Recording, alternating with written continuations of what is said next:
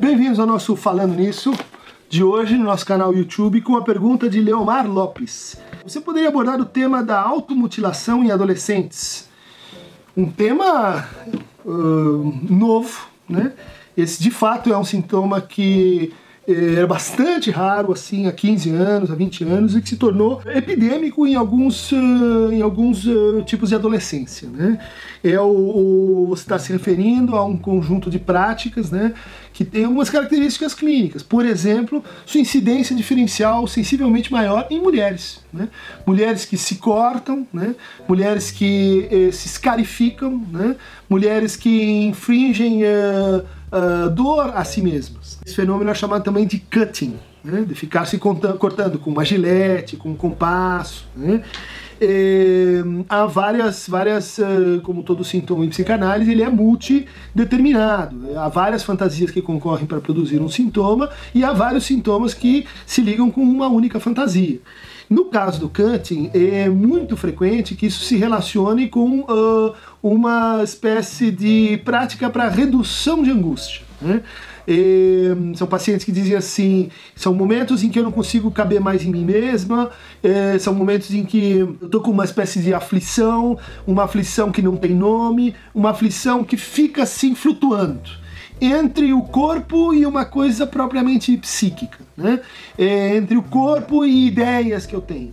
Essa, vamos assim, indeterminação, que é uma das faces da angústia, não, não é a única, mas é, um, é uma das faces, ela é, se apresenta, então, é, como uma experiência de intrusão de gozo. Né? Ou, ou é uma boa ocasião para falar disso que o Lacan chama de gozo como algo que é diferente da satisfação e do prazer. Né?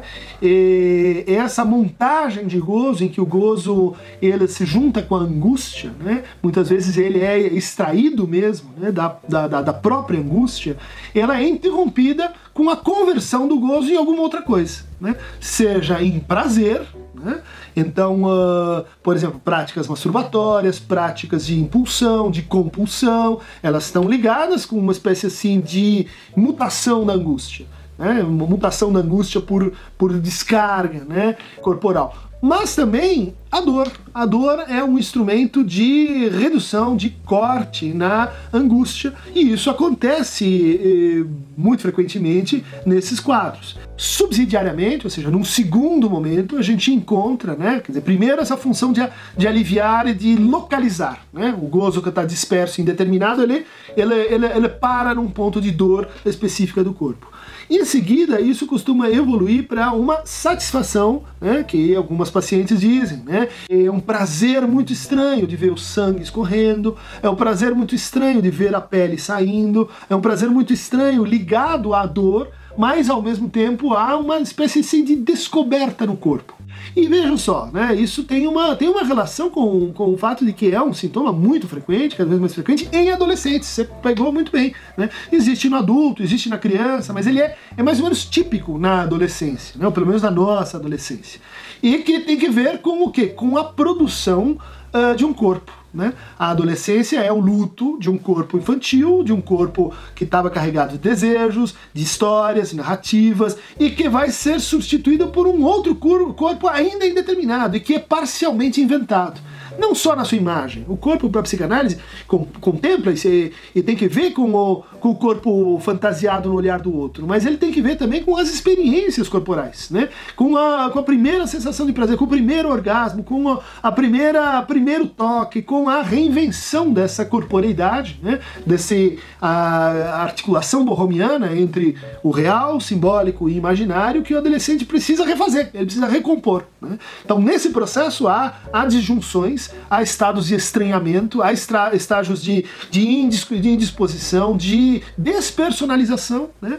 Muito frequentemente a gente vê isso assim, né, sendo dito pelas, pelo, pelos adolescentes, né, que são confissões clínicas de que, de que estão com corpo que não lhes pertence, né, que estão com um corpo no qual eles não se reconhecem, um corpo no qual eles não cabem, um corpo que devia ser maior, que devia ser menor, que não está em compasso com a, com a experiência discursiva com a experiência é, é, libidinal que lhe seria assim compatível. Então o cutting ele tem essa, essa função de ser assim uma prática compensatória, né? de ser um, ser um sintoma para estabilizar a angústia, para recompor e marcar esse momento assim da construção de novo corpo e em geral ele está relacionado a certos assim impasses intersubjetivos, impasses relativos a a partilha desse corpo com o outro, né?